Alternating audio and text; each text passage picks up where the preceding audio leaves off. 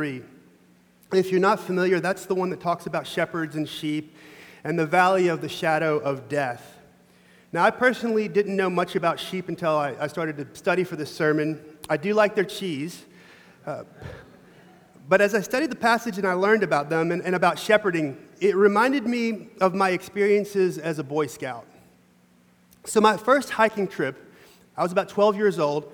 We went to a place called Blood Mountain and Slaughter Gap, which sounds kind of like the Valley of the Shadow of Death. and this trip became known as the Najib Hermes Memorial Death March. now, we were supposed to have fantastic weather. It was like early spring, late winter.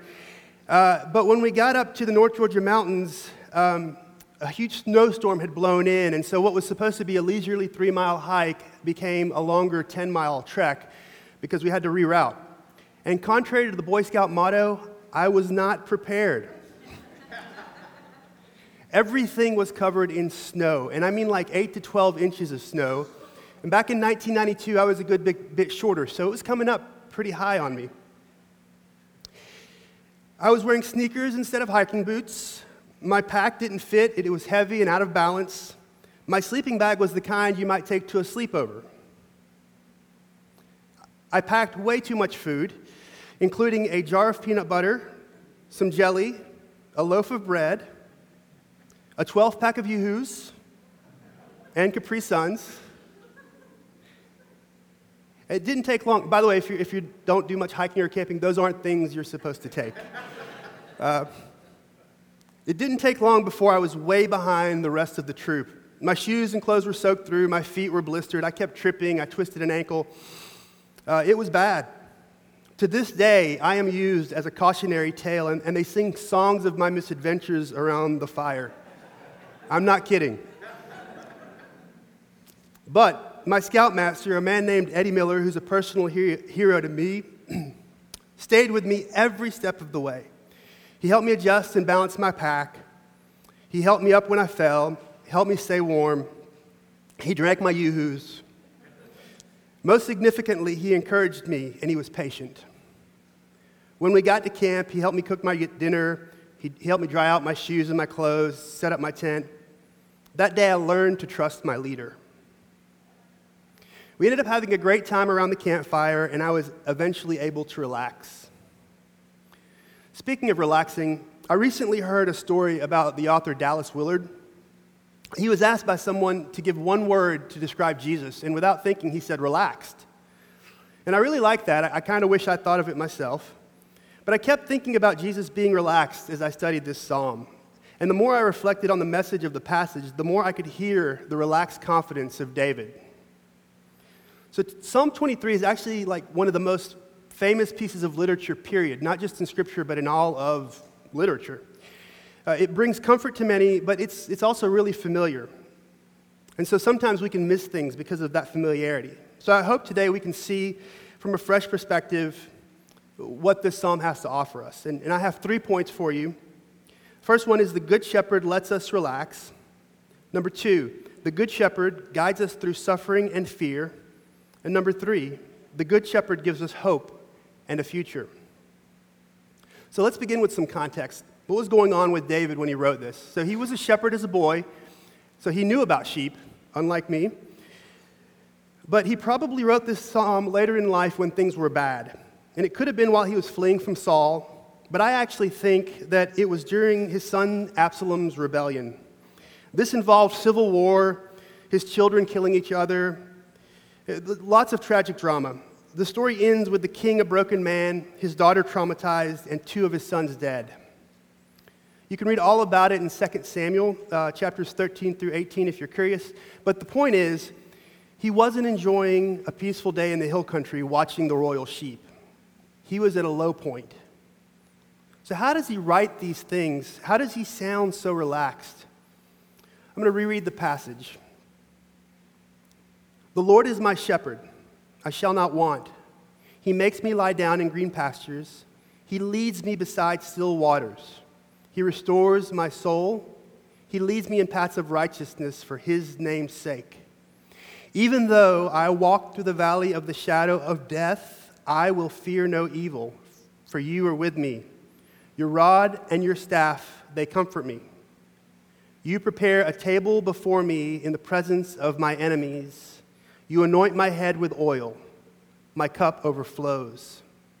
Surely goodness and mercy shall follow me all the days of my life, and I shall dwell in the house of the Lord forever.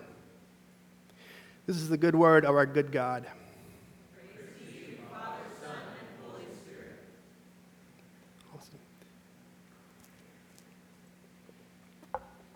So, first point the Good Shepherd lets us relax. Now, in the first few verses, David very poetically reminds himself of the facts. The Lord is his shepherd, so he has everything he needs.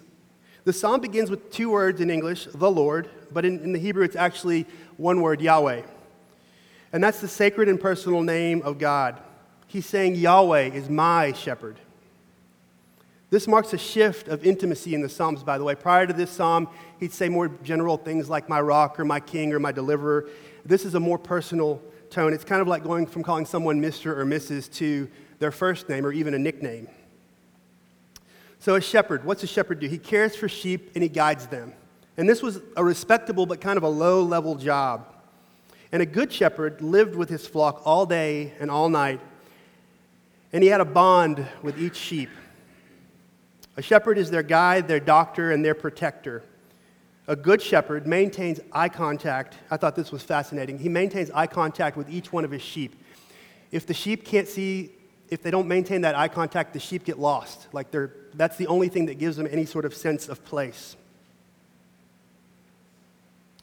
So, shepherding requires full and constant attention. So the first line could actually read The infinitely powerful, great I am is my intimate and nurturing keeper. I mean, is it just me or is that kind of a contrast? So in this metaphor, David is comparing himself to a sheep. And that's not the most flattering comparison, but I'm not sure that his intention is self deprecation. I mean, he, he's not saying that we're dumb or stubborn or helpless. I mean, I am, but. But, but it actually does set up an important relational dynamic, and, and it places us in a position of need and humility. God isn't our co pilot, He is our friend, but He's more than that. And He's not just some impersonal force, He's our intimate and close shepherd. Sheep don't relate to their shepherd like employees to a boss. This is important. How we view God and our relationship to Him matters. I, I love the line in there, He makes me lie down. Getting sheep to lie down, to relax, is hard work. See, sheep, much like humans, can't relax unless certain requirements are met. They need to be fed and have plenty of clean water. They need uh, to be free of annoyances like fleas and parasites. Not to mention their, their wool must be maintained and sheared, otherwise, it, become, it can become heavy and matted. I personally don't know much about the annoyances of, of long hair, but I hear it's a thing. Um, and you know, annoyances, like, I, I asked my wife about this if you get a chance. Like, if I'm missing like a piece of paper, I will go nuts. I'll spend all evening trying to find that one, you know, invoice or bill or whatever it is that I can't find. Or if I hear a drip, I've been up all night because I've heard a drip. So just those little annoyances keep me from relaxing. And so sheep are similar in that regard. So if a sheep can relax, if, if they can be made to lie down, it means they're secure and well cared for. Now, sheep are difficult animals. Uh, they do stink, they bite. They won't last long without a shepherd. So, for example, they will destroy their own habitat. They'll keep eating the grass until it dies out, and then they'll just stay there and eventually starve and die. So, they need a shepherd to guide them to another field. They need the shepherd to steer them away from self destruction and th- towards thriving in hope. Uh, this reminds me of toddlers and some grown ups. Most grown ups. Verse 3 uh, shows this shepherd's care goes beyond material needs. David says, He restores my soul. And, and this means more than like restoring a piece of furniture or a car. This literally means he brings my soul back to life. When David says he leads me in paths of righteousness, he understands he is spiritually helpless. but he knows the one who fulfills that need is close and cares deeply. So David can relax. So, how do we apply this to our lives? Well, for starters, as I mentioned earlier, where we place our identity matters. When you're getting to know someone, what is it you want them to know about you? Is it your work or your preferred sports teams? Not the Georgia Bulldogs today. Uh, where you studied, you know, you want them to know how educated you are, maybe the clubs that you're part of. Or do you want them to know that you belong to the Good Shepherd? That shows where you're putting your identity. So, to practice joy, to relax, find your identity in the Lord. Let Him define you. Second, David sounds grateful as he boasts to himself and others about his shepherd. David has gone through some really tough times, but he still says, Here are the good, thing, here are the good things that God does for me. Practicing gratitude flows into and out of experiencing joy. So thank God for, your, for all the good things you have. And, and you can start small and watch it snowball from there. David wraps up the first section by telling us and reminding himself why the shepherd is good. For his name's sake. And that's another way of saying for his glory, for God's glory. The sheep are the shepherd's glory. The well being and the thriving of the sheep testify to the skill and the goodness of the shepherd. And he finds joy in seeing them thrive. And the sheep find their purpose, their joy, in bringing him, in bringing glory to the shepherd. So, to practice joy, to find peace, to relax, seek God's glory over your own. So, the shepherd makes it possible for the sheep to relax. But, but what if you're going through hard, what, what if you're going through a hard season? What if times are rough? I mean, a drip is one thing, a missing invoice is one thing, but it's harder to relax when you've got real problems, when, when you're really going through hardship. So, this brings me to our second point. The Good Shepherd guides us through suffering and fear. So, look at verse 4 if you've, if you've got your Bible open. This is sort of the pivot point of the psalm. And, and notice David moves from talking about God to talking to God. So, he's praying. We meet David in one of the most famous lines in all of Scripture even though I walk through the valley of the shadow of death. This could also be translated as the valley of deep darkness. Broadly, he's talking about this present evil age, this broken world that we live in. But on a personal level, David is describing the hard season he's in. He's saying to God, This is where I am right now. I'm scared and I'm depressed. So, why would the Good Shepherd lead his sheep into the valley of the shadow of death. I mean, what are they doing there in the first place? Well, he could actually be on a rescue mission going after a lost sheep. Another reason would be to get the sheep to a better place with, the, with lush grass and clean water. And perhaps the sheep learn to trust their shepherd as he leads them through the valley. David goes on to say, I will fear no evil and you read that, and there's a lot of bravado in that, and you think, well, is that even possible? Now, remember, when we're interpreting poetry here, so we don't take everything literally, otherwise, we'd have to assume that the king of Israel is a sheep uh, who's capable of composing poetry. Uh, but what David is doing is he's naming, he's just named his fear, but he's also letting himself, and he's letting himself feeling it, feel it. He's not afraid of his feelings, he's not afraid of his emotions. But in this statement, he's resisting its control. David's wrestling with fear. He actively pushes back, calls out its lies, and he remembers the truth. So, regardless of, of what he's feeling, David knows the shepherd is with him, and he grabs hold of that. He finds comfort. He says, I find comfort in your rod and your staff. Now, the rod was a short club that could be used as a weapon against predators. It could also be used to discipline the sheep with gentle taps to get them back on track, or, or not so gentle taps to, to break up fights. The shepherd would also use his rod as sort of a medical device. He would use it to part the wool of the sheep to examine their skin and see if there are any parasites or disease. It's kind of like the Lord looking past our good works to examine our hearts.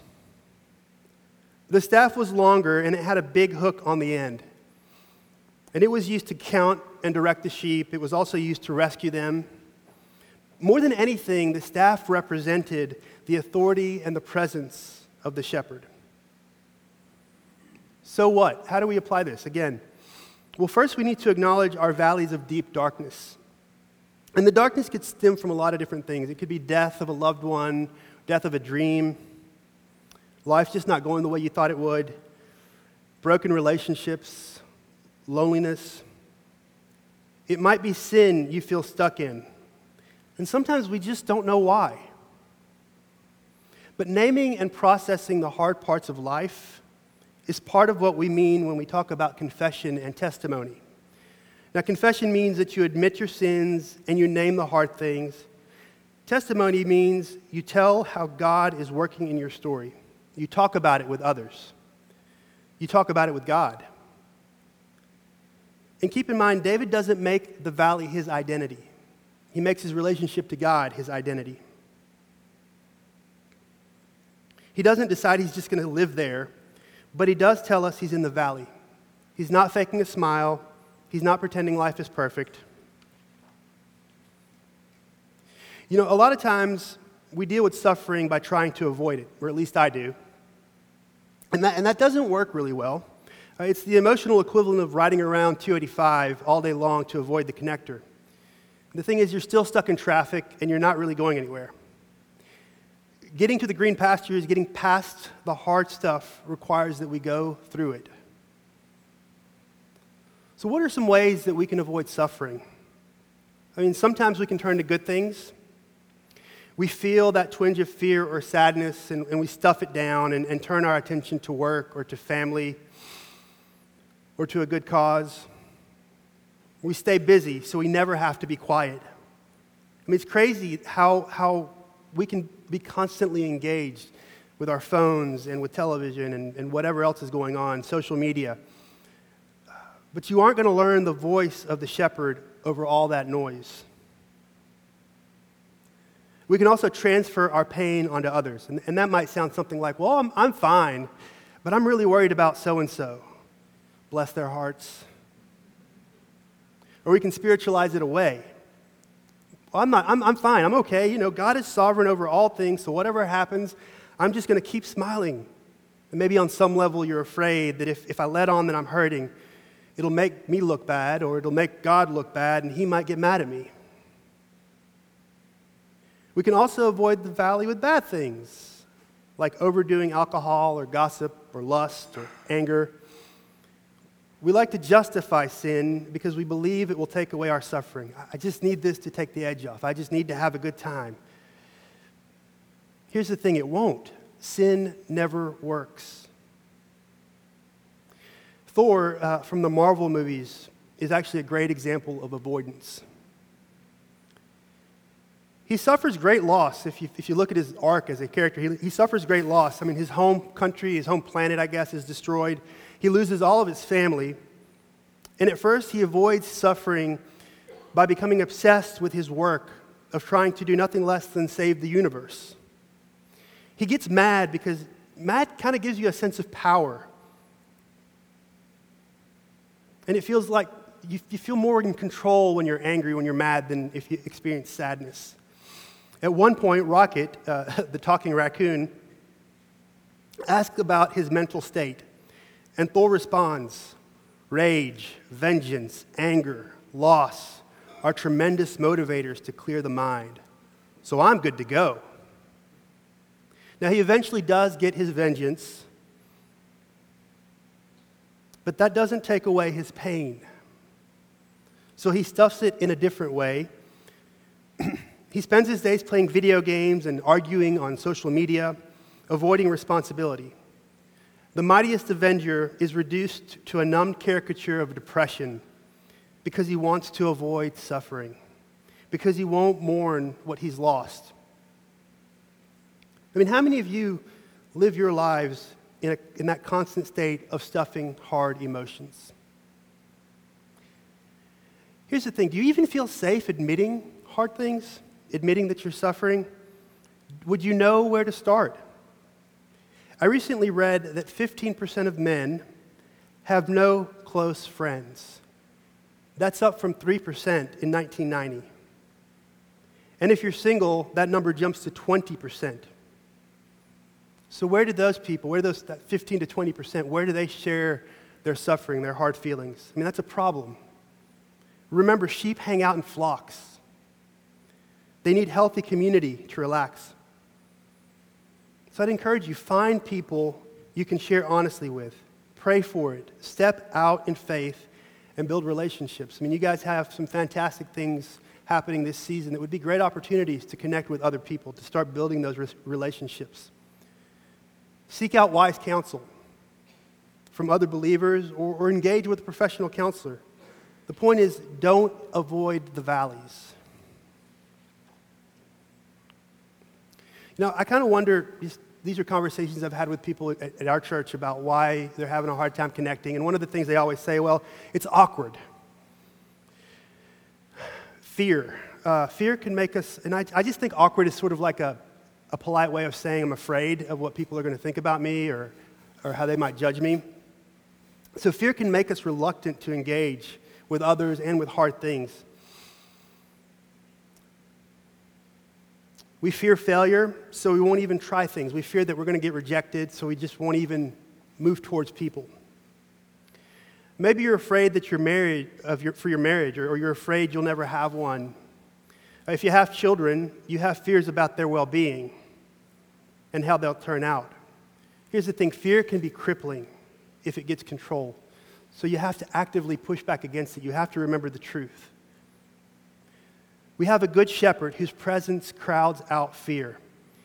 Here's my wife, she's really good at like English, so she, she shared this with me, commas and how they change sentences.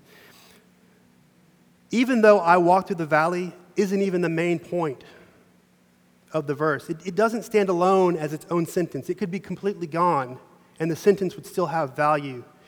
It's modifying the main point. I will fear no evil because you are with me. The Lord's presence, His word, and His spirit are what give David courage and hope. So that brings us to our third point. The Good Shepherd gives us hope and a future.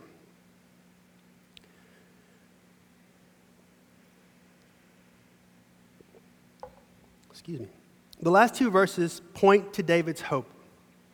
Walking through the valley, David has faith and hope in his final destination. In verse 5, we get this image of a victory banquet. And David says, Enemies will be at his table. What's that about? Well, this table points to forgiveness and redemption. And it foreshadows the Last Supper that Jesus has with his disciples. You remember that Judas was at that table. It looks forward to the wedding feast of the Lamb described in Revelation. It points to Jesus. David says, You anointed my head with oil, my cup overflows. And, and this refers to the God's generous hospitality and the anointing of the king. David realizes that at this point in his life, despite all of his sin, which is significant, and all the suffering that he's going through, the Lord is still gracious. David still reigns as God's anointed king, and the Lord provides abundantly, even though David doesn't deserve it. I mean, do you see the grace in that? In verse 6, David sounds relaxed and confident in his future. Some translations say, Surely goodness and mercy. Uh, but it makes more sense to me to translate it as only goodness and mercy will follow me all the days of my life. Exclusively goodness and mercy will follow me all the days of my life. In this instance, mercy means hesed or steadfast love. And that means a, a translation of that would be, or a more, more accurate translation of the verse as a whole might be only goodness and never stopping, never giving up, unbreaking, always and forever love shall pursue me all the days of my life. I borrowed some of that from the Jesus Storybook Bible. But he ends with hope for his future and his life, and greater hope in his eternity. The Lord's pursuit and presence and love now and in eternity are real to David. So I would encourage you all to grab hold of those promises. Remember, we were God's enemies until he reconciled us to himself through Christ. Ponder the ways he's been gracious to you and given you more than you deserve. And then tell each other. This psalm and, and many others serve as a reminder, as a means for healing, for giving us security, for helping us to practice joy. They show us what hope and faith look like. Hope and faith are so important when it comes to practicing joy. Have you guys heard of, of she was really big this summer. I saw her all over social media, uh, Nightbirde from America's Got Talent. Y'all familiar? No? So she was a contestant, and she got up and she sang this beautiful song called It's Okay. And it was about trying to avoid pain and being lost, and then admitting pain and finding hope and joy. It was fantastic, and it blew the judges away to the point where she made Simon Cowell cry, and he's the grouchy one who tells everyone how terrible they are. Um, she made him cry. And after the song, she shared about how her husband had left her. She had cancer for the third time with like a 2% chance of survival. But there was something about her performance. There was just this energy and, and this hope in it. It just didn't make any sense. Afterwards, she said, You can't wait until life isn't hard anymore before you decide to be happy. In another interview, she said, You can lie to yourself and say that you're fine. You can go down those dark roads and stay there because it's so tragic. Or you can go down those dark roads and come back. But the third one is hardest, but it's never without reward. And I'm, I'm listening to this person, I'm thinking, how can she have such hope? Well, it turns out she's actually a believer. She knows Jesus. And in a blog post, she wrote, I'm still reeling. This is after she found out she'd been diagnosed with cancer for the third time. I'm still reeling, drenched in sorrow. I'm still begging, bargaining, demanding, disappearing. And I guess that means I have all the more reason to say thank you because God is drawing near to me again, again, again. No matter how many times he is sent away. See, Nightbirde knows the Good Shepherd, and she has hope in her suffering because she's experienced the closeness of God. Suffering strips away the things we think will give us relief. It exposes the things that we want, and it shows us what really matters. More accurately, who really matters. Earlier, I mentioned Dallas Willard describing Jesus as relaxed. He said that because he said Jesus trusted and was fully submitted to his Father. So even though he carried the biggest responsibility ever, that is to bring redemption to all mankind, he lived out what he preached and he trusted the plan of his Father. He suffered, he experienced anxiety, but he always knew he would end up victorious so he could relax and live out his calling.